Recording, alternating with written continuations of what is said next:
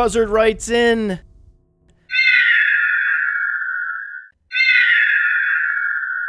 Stop messing around singing children's songs and give us some advice, Mansion. Seven exclamation points. Thank you for that. Thank you for the exclamation points. Those extra exclamation points really hit home, really made me think extra about this email. By the way, you can email the show, rotounderworld at gmail.com. Also on Twitter, at rotounderworld. You want advice, Buzzard? Thank you for that. You want advice? Huh? You want advice? Really? Is that what you want from me? Is that what you is that what you're tuning in? Well, you can't handle my advice. I don't think you can handle it. I don't think you can. I know you can't handle my advice. Want to know why? Because I read responses to my advice on Twitter. Someone asked for my advice last week. They asked for a start sit decision help. Nothing I hate more than start sit decisions. Oh, God. That's why we set up the Roto Underworld concierge service. You go to playerprofiler.com, you click on concierge at the top, submit the form, and you can ask me any question you'd like. And I welcome it. I am here at your beck and call. I'm here for your service because you're paying me $45 to do so. That's our price. Before the season starts and I help you with your draft, the concierge service is $60 in season, if you want to sign up now, get a discount, $45. Makes sense. Why do we have that price? Why it's that's a lot more expensive than other people charge because well, time is money and I actually spend quite a bit of time with the concierge customers. Once you have access, the the floodgates open. Suddenly one question a day becomes two questions a day becomes three questions a day, and that's fine. You're paying me for my service. Absolutely. Happy to do it. But once in a while, I will throw someone a bone on Twitter they will ask me a start sit decision. They desperately reaching out for guidance. Please, Fantasy Mansion, help me. Who do I start? Give me your advice. I need your counsel. I look at the this message in a bottle on Twitter in my mentions and I say, "Ah, oh, you really should be paying for this, but this one time I'll give you a freebie." What's your question, little guy? Go ahead. Go ahead. Ask away. Who do I start in flex? Stevie Johnson or Carlos Hyde? And I come back. Oh, that's easy. no brainer. Carlos Hyde. Done. And I walk away. I think I'll, uh, I may never hear from this person again. Maybe this was their one moment of weakness. They went back and forth all week. They couldn't figure it out. And finally, they, they reached out to me, desperate for a sounding board. And I responded. They played Carlos Hyde, and everyone was happy because I think we know what Carlos Hyde did. Carlos Hyde, Monday Night Football, 168 yards and two touchdowns, 6.5 yards per carry. And it's worth noting, threw in a couple catches for 14 yards, so he's not going to be without receptions this year either. He is shaping up to be an RB1 in fantasy, Carlos Hyde, absolutely. We are more inclined to get enthusiastic about the players and the performances from week one than we are to be overly concerned, to get overly anxious. That's what we talked about on yesterday's show. So I was incredibly heartened by the Carlos Hyde performance. He's young, he's big, he knows how to play football. I mean, there, there's just a lot to like about Carlos Hyde. And the concerns were, well, San Francisco's offensive line's been ravaged by injuries and early retirement. Their offense as a whole has just been ravaged. Talent leaking out of the franchise on both the offensive and defensive sides of the ball. You don't want anything to do with San Francisco. What's wrong with San Francisco? What's in the water in San Francisco? Has San Francisco's football team been plagued by some disease? Run! There's cholera in San Francisco Bay. Every I heard this analysis over and over and over again. Just avoid San Francisco 49ers. Why? Why are you avoiding San Francisco 49ers? Well, that that that that franchise is just a mess. A- any more details? Any more measurements? Any metrics? Not really. Not really. Well, I have a metric for you. In college, Carlos Hyde ran for 7.3 yards per carry. That's Melvin Gordon, Tevin Coleman territory. He achieved bell cow status at Ohio State at an early age, age 20, and has an above average speed score 101.0. So he's a relatively fast, big man who demonstrated at the college level that he could be hugely efficient. And he was one of less than 20 running backs in the NFL that we knew was going to have essentially every down workload first and second down, goal line, red zone, and that he was sneaky capable in the passing game. Had a 75% catch rate last year. He was also sneaky elusive last year with a 32.6 juke rate. That was seventh in the league. We talk about all these flawed options at the running back position. Got to wait for Todd Gurley to come back. Adrian Peterson is 30 years old. He's had over 2,000 carries, and he just experienced a year off away from football. Matt Forte's efficiency fell off a cliff last year. All these options at the running back position flawed, flawed, flawed, flawed. Also old, old, old, old. The aging of the running back position. Where were the young running backs? Where were the young bucks? And we were excited about the rookies, right? We were excited about the rookies. The Johnsons, Big Johnson, David Johnson, Little Johnson, Duke Johnson, non Johnsons, Ameer Abdullah, Todd Gurley, Melvin Gordon, Tevin Coleman. This was the year. This was going to be the replenishment of the running back position. But there were a couple running backs who looked similar to one another, who were also young, but had a couple years' experience, at least one year experience in the case of Carlos Hyde, Eddie Lacy and Carlos Hyde. They look similar. Went to major conference programs, were bell cow backs with those programs, demonstrated efficiency at the college level, and now have been bequeathed workhorse status at the NFL level. These were precocious running backs. Carlos Hyde was the first running back taken in the 2014 draft. And we forget, right? We forget. We see one running back break out, the other running backs wallow a bit for whatever reason. Carlos Hyde was behind Frank Gore last year. There was a lot of excitement last year about Carlos Hyde. He was drafted in, in the, within the first 10 rounds last year. A lot of people were excited about Carlos Hyde the way they were excited about Jeremy Hill coming into the league. Jeremy Hill got his opportunity when Gio Bernard went down. Frank Gore never went down. Frank Gore played all 16 games. Carlos Hyde never got his opportunity.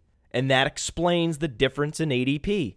Jeremy Hill, top 20 ADP. Carlos Hyde, his ADP on myfantasyleague.com, 42.7 to end the year. Carlos Hyde was the better value because Carlos Hyde is scheduled to get a better opportunity share and was available rounds later. They profile very similarly. And even their elusiveness last year, when you look at metrics like juke rate, evaded tackles per touch on playerprofiler.com, Carlos Hyde's exciting. But he's in San Francisco. Ugh, San Francisco. San Francisco. Don't want any part of that franchise. Stay away. That's what we talk about, right? You don't ever want to cross people off your list, especially for reasons that don't make sense, right? Why are you doing that? Reasons you can't explain. We did a show on this. Why are why is everyone avoiding all San Francisco 49er players? Because of some nebulous cloud that has descended upon the franchise that no one can explain. Essentially, superstition. The team has been bewitched. Stay away. Okay, go ahead. Fall for those narratives. Fall for the superstition and let someone else draft Carlos Hyde and watch him break out and exceed Jeremy Hill's fantasy output this year, despite being drafted multiple rounds later. Again, against the Minnesota Vikings, the Minnesota Vikings do not have a bad defense. They have Anthony Barr, they have a number of exciting players on the defensive side of the ball. I don't think they're going to be a top 10 defense necessarily, but this isn't going to be a bottom five defense. Carlos Hyde, 26 carries, 168 yards, and two touchdowns. It's pretty amazing. Now, on playerprofiler.com, Christopher Garish wrote an article about Bishop Sankey and how historically, when you look at Alfred Morris and others, running backs that have been paired with a running quarterback have experienced an uptick in efficiency. So just go to playerprofiler.com, search for the article labeled Bishop Sankey. You can read Christopher Garish's analysis of running backs that are paired with running quarterbacks. It's an interesting piece. It really was. It really made me think and it made me consider bumping a handful of players like Bishop Sankey and Carlos Hyde that are paired with running quarterbacks, even LeSean McCoy. So, my advice to this person who asked me, Stevie Johnson or Carlos Hyde, of course, Carlos Hyde. Why are you question? How is this your question? How is this the moment you broke down and in desperation reached out to a random werewolf sipping a martini on Twitter asking for advice? The Stevie Johnson Carlos Hyde conundrum is the one that you couldn't figure out? You couldn't crack that one? Really? Really? Wow, okay. I think I know what happened. He was hearing the superstitious thoughts, ringing in his head. Stay away from the players on San Francisco. Stay away. Ooh, ah. This place is haunted. No, no, no, it's not. You know who's haunted? All the fantasy opponents that played Carlos Hyde in week one. They're the ones that are haunted. This is the best part of it, though. This is what frustrates me, and this is why I'm so glad we set up the concierge service. And it m- makes me even less likely to answer a start sit decision randomly from a non concierge customer. Here's what happened Stevie Johnson went out and had a good game. Scored a touchdown, bunch of yards, bunch of catches. Great. Good job. Had a WR2 week. Stevie Johnson, great work. Productive. I received at about 7:30 p.m. Eastern Time I received another note on Twitter from the same person. Carlos Hyde hadn't played yet. And it read as follows You better be right about Carlos Hyde. Oh, really? Oh, really? My free advice better be right. Okay. You're heckling me? Is that what you're doing? You're heckling me before the game even starts? Before Carlos Hyde has a chance to take one carry? You're already heckling me for my free advice? That's why. Does everyone want to know why concierge exists? Why I can never figure out why anyone gives out free advice on any social media platform? Why I can't figure out how anyone has the nerve to impose on someone else and ask them for free advice. I don't understand where the courage comes from that you would do that because of that. Because of that nonsense. What is wrong with you people? Honestly, the game hadn't even started yet and you're already freaking out, overthinking. Relax, man. And even if you can't relax, don't bother me about it. Don't make me feel bad. Who the hell are you to do that? I just gave you free advice. Never again. Never again. That's why. And then he writes back after Carlos Hyde wins him his matchup. Oh, thanks a lot. You were right. You're the best. Too late. That's too late. You shouldn't have clicked send on your heckling message earlier. It's too late. There's nothing you can say for eternity that could take back your gratuitous, unnecessary heckling. Can't stand it. So, yeah, you want advice? Huh? You want advice? Listen to the advice, take it or leave it, and leave me alone. How about that? How about that? Here's my advice on Donte Moncrief. You could not think of in your mind's eye, you could not create a fictional scenario where you could create a better fantasy situation than what you have with Donte Moncrief at this very moment. You can't. You can't, in your mind's eye, think of a better player landing in a better situation who happens to be on the waiver wire than Donte Moncrief on the Colts right now, at this very moment. You can't think of it. You can't. Uh, go ahead. Think of it. Try to think of it. Try to imagine a scenario in your mind that could be better than what we're looking at with Donte Moncrief. Go ahead. I'll give you eternity. Go ahead. Can't think of it, can you? No, can't think of it. You can't think of it. Because it doesn't exist. But I still get these questions. Lots of questions, and I'm happy to answer them, especially if they're coming from the concierge customers. By the way, the concierge customers, another interesting thing, they also don't heckle me. Oh no, they don't come back over the top with panicked messages accusing me of, of giving them the wrong advice. No one has ever questioned the advice midway through the game. And even if you give the wrong advice. Oh, sometimes. Shocking. It happens. You tell someone to start player X over player Y, and player Y outscores them. Oh my. Oh wow. So so you can't predict the outcome of these games with absolute certainty? No way. No, that's crazy. Yeah, that's true though. You can't predict them. Sometimes I'm wrong. Wow, that's crazy. That's nuts. Unbelievable. Concierge customers never, ever, ever, ever, ever, ever, ever, ever. And I have a lot of them now. Never heckled me about anything. It's only those that are that are drafting off the free advice. Oh yeah, they're the ones. The ones that feel this feeling of entitlement. You know, I'm entitled to your advice, and not only am I entitled to your free advice, I'm entitled to heckle you if I think the advice is just happens to be trending in the wrong direction. It's not even wrong yet. It's just, I, I can't. It's the, That series of tweets from Sunday still continues. As you can tell, it's Wednesday now. It's still blowing my mind to this day, still blowing my mind. So with Donte Moncrief, though, let's give you some more advice. You want advice? Here's some advice. Go get Donte Moncrief. And I get a lot of questions. Should I drop this player to pick up Moncrief? Yes. Should I drop? Yes. Should I drop? Yes. To get Donte Moncrief, should I drop? Yes. To pick up Moncrief, should I drop? Yes. It, it, the answer is always yes. Whoever you want to drop, yes. Get Moncrief. Yes. Yes, yes, yes, yes, yes, yes, yes. Drop everybody to get Moncrief. Absolutely. Now, what I like, now I love Twitter, I'm on Twitter a lot, and you're like, well, if you don't like the heckling that you're receiving on Twitter, why even go to social media? Just turn it off. Why don't you delete your account if you don't like it? Why are you complaining? Why are you spending 10 minutes of your time on your podcast complaining about a tweet, complaining about a troll? What's wrong with you? Just delete your account. If you can't handle it, delete your account. No. You want to know why? Most of the tweets I receive are great, they're inspiring. I woke up this morning and someone sent me a tweet and said, Hey, I woke up and I looked at my lineup and there sat Donte Moncrief. I won him while I slept. This is going to be a good day. Anytime you can receive Donte Moncrief with a FAAB bid, a trade, a waiver wire claim, that day, the day Donte Moncrief arrives on your team, that is a good day. And with that, let's listen to some Ice Cube. Today was a good day. cowards. Today them fools tried to blast me. Police and they rolled right past me.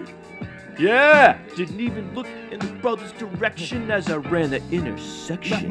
Yeah, can't believe I got Donte Moncrief. I was glad everything had worked out.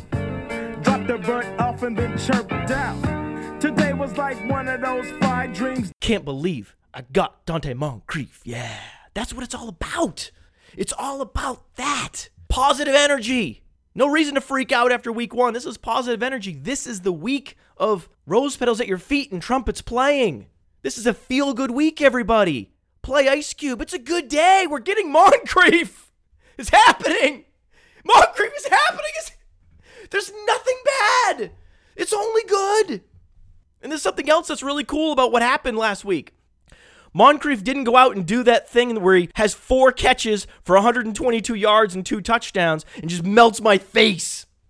You want to hear my? T- I don't have time on this podcast to tell you all the things that I want to tell you about Donte Moncrief because I've spent multiple shows in the past talking about Donte Moncrief, expressing my love for Donte Moncrief. Go to playerprofiler.com forward slash podcasts. Scroll down. You can click show more and show more. You go back through time, go back into 2014, and you can see a number of shows devoted to Donte Moncrief. There was Sleeping with Donte Moncrief. There was F 35 Donte Moncrief, which compared Donte Moncrief to a fighter plane. And there was, of course, the famous Donte Moncrief Dance Party, which was followed by the Donte Moncrief Dance Party Apocalypse a week later, where we had Donte Moncrief, we were playing Donte Moncrief, we won all our matchups and, and daily fantasy cash using Donte Moncrief in the week that he had four catches for 122 yards and two touchdowns. That stat line will be is seared into my brain. I'll never forget that. And then we played him the next week. We continued to roll the dice. We said, you know what? I'm not going to cash out. We're going to go. We're going to go double or nothing here on Donte Moncrief. Oh, yeah, he had like one catch. What did he do that week? Let's look. Let's look at that week. Yeah, that was that was. uh Yeah, he had one catch. He had one reception for two yards. Oh God. That was bad. Yeah. He had a three catch, 134 yard, and two touchdown week in week 13 against Washington. He followed that up with a three catch for 33 yards. I think that might have been the apocalypse. One of them was the apocalypse. It was either week nine, which followed up his 113 yard and one touchdown game. He followed that up with one catch for two yards, which was just devastating. I don't think that was the apocalypse, though. I think the dance party apocalypse happened after his three catch for 134 yard, two touchdown week. We played him, started him, three catches, 33 yards, lose. Oh, I know why it was an apocalypse because that was a playoff game. That was a fantasy playoff game, week 14. You kind of need to be as perfect as you possibly can. You can't play a streamer player instead of one of your studs and have him post three catches for 33 yards. That was a problem. That was what that was what inspired the Donte Moncrief dance party apocalypse.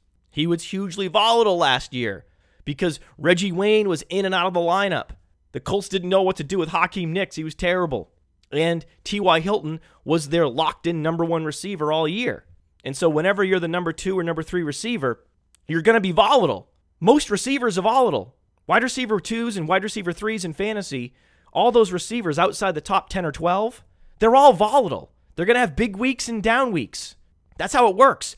Unless you're the number one target hog receiver on a top 10 offense, you're not going to have regular, steady, 10 points or more every week fantasy production. That kind of fantasy production is reserved for Dez Bryant, Calvin Johnson, Jordan Matthews now, right? Has to be Jordan Matthews. He's he's in a high volume offense and he's the target hog.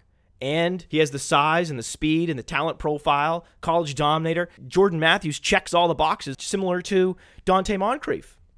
So Jordan Matthews now is in that category, that very special category where he's not really that volatile. He's just great every week. Right up there with Julio Jones. So Donte Moncrief isn't going to be that this year. He certainly wasn't that last year. Had the highest volatility of, of any receiver. This was the fantasy point output goes 1.9, 24.3, 1.2, 8.2, 29.0, 6.3. That was Donte Moncrief last year. It was exciting. It was a roller coaster. And you had a good feeling when he was playing Washington, one of the worst pass defenses in the league. You said, "Well, this could this could happen," and it did. And you roll it over and eh, fail, crash. So that leads me to my advice on Charles Johnson. You want more advice? You want more advice? I have more advice. Don't give up on Charles Johnson. How about that advice? Because Charles Johnson's in that other category. He's in that volatile category where he is a WR2 slash WR3 on any given week. And so he's going to be up and down. Last week against the 49ers, it wasn't great. He had three targets for two catches and 27 yards. 13.5 yards per reception, but only two receptions, only 27 yards. And it looked like, based on the target breakdown, that Mike Wallace was the lead receiver, that he was the top of the target totem pole. But we don't know that yet. He only had seven targets. That wasn't a lot. That wasn't like Jordan Matthews going over 10 targets. Just seven targets. Kyle Rudolph also had seven targets. Jarius Wright had four targets. The Vikings scored three points. It was just a bad game. They had a bad game. Adrian Peterson, 10 carries for 31 yards. Bad game. Everyone had a bad game. Teddy Bridgewater took five sacks. It was just a bad game. And so you can't take a lot away from that. Charles Johnson had three targets. It could be switched next week. Charles Johnson gets nine targets, Mike Wallace five. You don't know. I don't think it'll be the case. I think most weeks it's going to be Charles Johnson because Charles Johnson is the starting receiver in one receiver sets. He outsnaps Mike Wallace, and there's nothing in in, in the, those two respective profiles that says Charles Johnson isn't a better receiver than Mike Wallace. Mike Wallace is inefficient. In fact, Mike Wallace dropped a touchdown.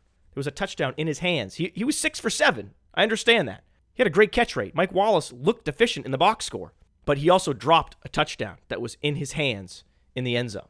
So that's what Mike Wallace does. He's not a reliable receiver. Charles Johnson is. And I believe at the end of the year, Charles Johnson will have more targets, more yards, and probably more touchdowns than Mike Wallace.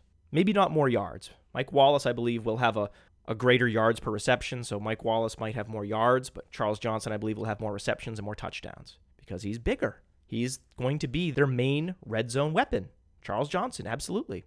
But because Mike Wallace is there, and because the Vikings are not a top 10 offense, Charles Johnson is not going to be a top 10 receiver this year, and he's not going to have that steady target volume every week that is going to make him a consistent contributor, a consistent guy that you're you're happy you started. There's going to be dud weeks, but that's most receivers. Again, that's all receivers outside the top 10 or 12 are going to throw clunkers particularly when their team scores three points.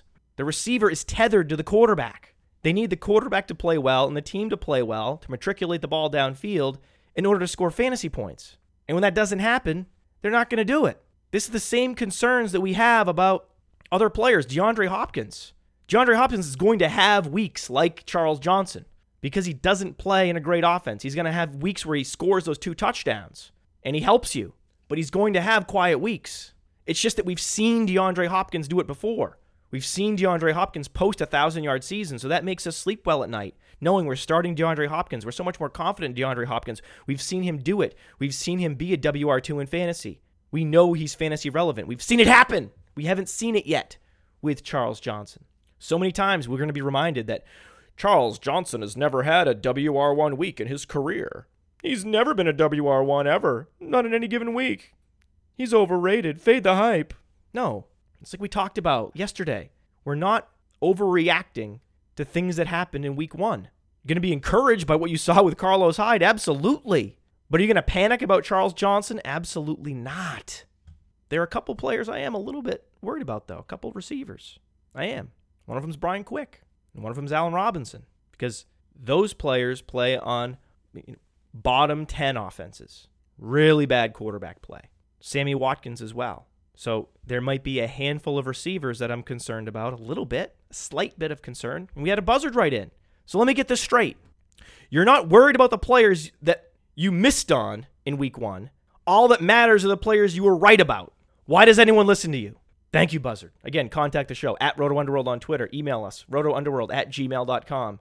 The answer is yes, that's exactly what I'm saying. And why does anyone listen to me? Why does anyone ask for my advice on social media? Why do people listen to this show? I don't know. I don't know. Great question. But yes, yesterday was an oversimplification. Most receivers, most tight ends, most quarterbacks, I am not worried about at all. I'm not worried about Teddy Bridgewater. I'm not worried about Ryan Tannehill. I'm not worried about Jameis Winston. I'm not worried about Charles Johnson. Most of the receivers that didn't play well, quarterbacks, tight ends that didn't play well, I am not worried about at all. I, I, zero anxiety. This is a feel good week. But to say I'm worried about none of them would be an oversimplification. Yes, of course. There are certain specific situations where you have to look at it and go, wow, okay, I'm going to start feeling a little bit of anxiety about these players. And I think that's understandable. Brian Quick would be the first one because Brian Quick wasn't active and they said he was a healthy scratch. What's up with that? What is up with that? What is up? Brian Quick, when he played last year, was clearly, easily, by far and away the best receiver on the Rams. So you thought a healthy Brian Quick would be the number one receiver. And like DeAndre Hopkins, the number one receiver on a bad offense can still produce, can still be a WR2 or a WR3 in fantasy. Can't really be a WR1. there's a sort of a glass ceiling there unless you're the 2013 version of Josh Gordon or the 2003 version of Anquan Boldin. You have to be a, a once a decade outlier to crack that ceiling, but it's possible.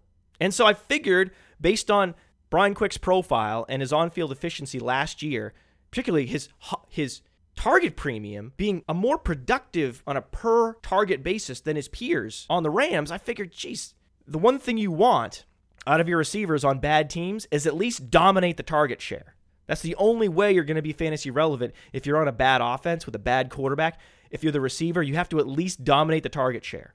And that's what you were hoping Brian Quick would do. And then he was inactive. That's what you were hoping Sammy Watkins would do. And then he posted zero yards. And then Percy Harvin looked like the focal point of the offense, not Sammy Watkins. Sammy Watkins had three targets, Percy Harvin had five, Robert Woods had two. So Sammy Watkins was second on the totem pole. But that could be a situation similar to Charles Johnson, where next week it flips and Sammy Watkins has seven targets and Percy Harvin has five. We'll see. I'm not that worried, actually. You'd think zero yards, but I, I couldn't be less worried about a zero reception, zero yard, zero touchdown performance than I am about Sammy Watkins. But if you had me on truth serum, if you had me hypnotized on a couch and said, Are, are you at all one shred of worry about Sammy Watkins, I would have to admit, yes, yes, you, you have to admit, a healthy Percy Harvin is siphoning targets away from Sammy Watkins, and there's precious few targets to go around on a team like the Buffalo Bills that focuses on the run and is throwing the ball less than 20 times a game. I like Tyrod Taylor because I like the fact that he can run 40 yards last week, and he's he's accurate, 14 for 19, 10.3 yards per attempt. So much encouraging about Tyrod Taylor, but the one thing that's not there with a Rex Ryan system, Rex Ryan's philosophy is minimize risks, minimize throws, play defense, run the ball. That's a problem if you're Sammy Watkins. You are going to be hugely volatile, and the valleys could be zero catches. So that's a little concerning. It is. A, a, a tad concerning. But I'm not out here trading Sammy Watkins because I don't own Sammy Watkins. I've never owned Sammy Watkins. I've never got the fascination with Sammy Watkins. When Sammy Watkins came out of Clemson, he was compared to Julio Jones. That didn't make any sense. But that's why we have playerprofiler.com. We have playerprofiler.com so when Donte Moncrief receives 10 targets in a game, you can go to playerprofiler.com, look up Donte Moncrief and go, "Oh wow, okay. So this guy runs a 4 40, has a 119.5, 96 percentile head adjusted speed score, a 133.2 93rd percentile burst score, a 10.20 catch radius, 85th percentile. Donte Moncrief has that Andre Johnson looking profile. He looks like a younger Andre Johnson on the field. Those two are lined up next to each other. They had Donte Moncrief in the slot and Andre Johnson as the flanker position in three receiver sets, and it looked like a doppelganger. Andre Johnson looked a little bigger because he's gained a little weight, that's what it looked like. And the beauty of what happened last week was as follows Donte Moncrief in the box score didn't look as impressive as Jermaine Kearse, who had more receptions and more yards, didn't look as impressive as Nate Washington, who had more catches, more yards, more touchdowns.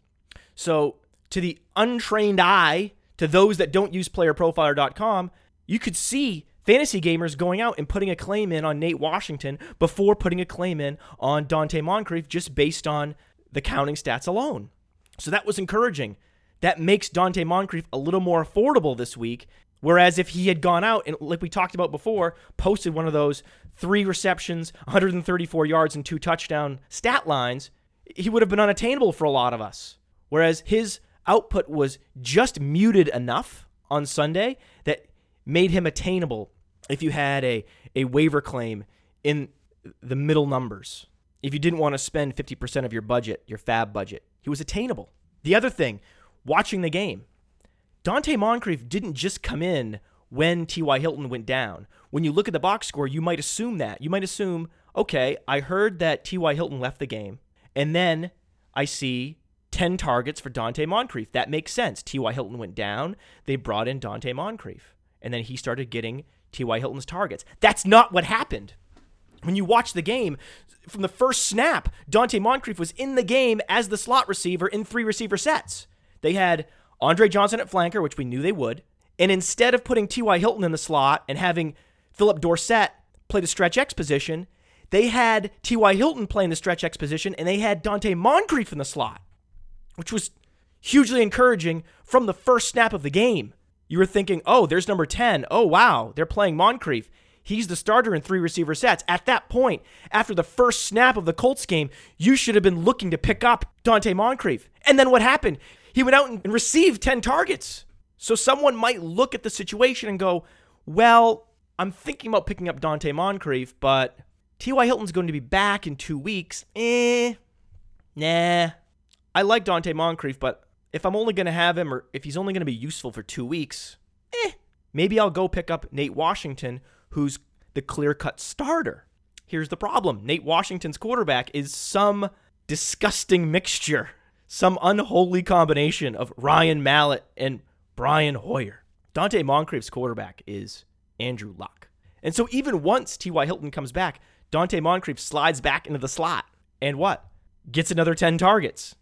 That's what you have to project for Donte Moncrief between 6 and 10, maybe even 12 targets. He had games last year as a rookie where he received more than 10 targets. That's what happens when you play in a high volume offense. That's what happens when you play for the Colts on the team that had the most pass attempts in 2014. Even the number three receiver is fantasy relevant. There are very few teams. We had Dennis Dunbar on the Football Diehard show last week, and he said there are very few teams that can support three fantasy relevant receivers. The Colts are one of them. And that's why Donte Moncrief has to be acquired at all costs because he is going to be potentially a wide receiver one in fantasy while T.Y. Hilton is out. And then he will be a wide receiver two slash wide receiver three when T.Y. Hilton comes back. Again, this is why we have playerprofiler.com. So you can look up Donte Moncrief and your eyes bug out of your head and you see him on the waiver wire and you go, Oh my God, I have to get this guy.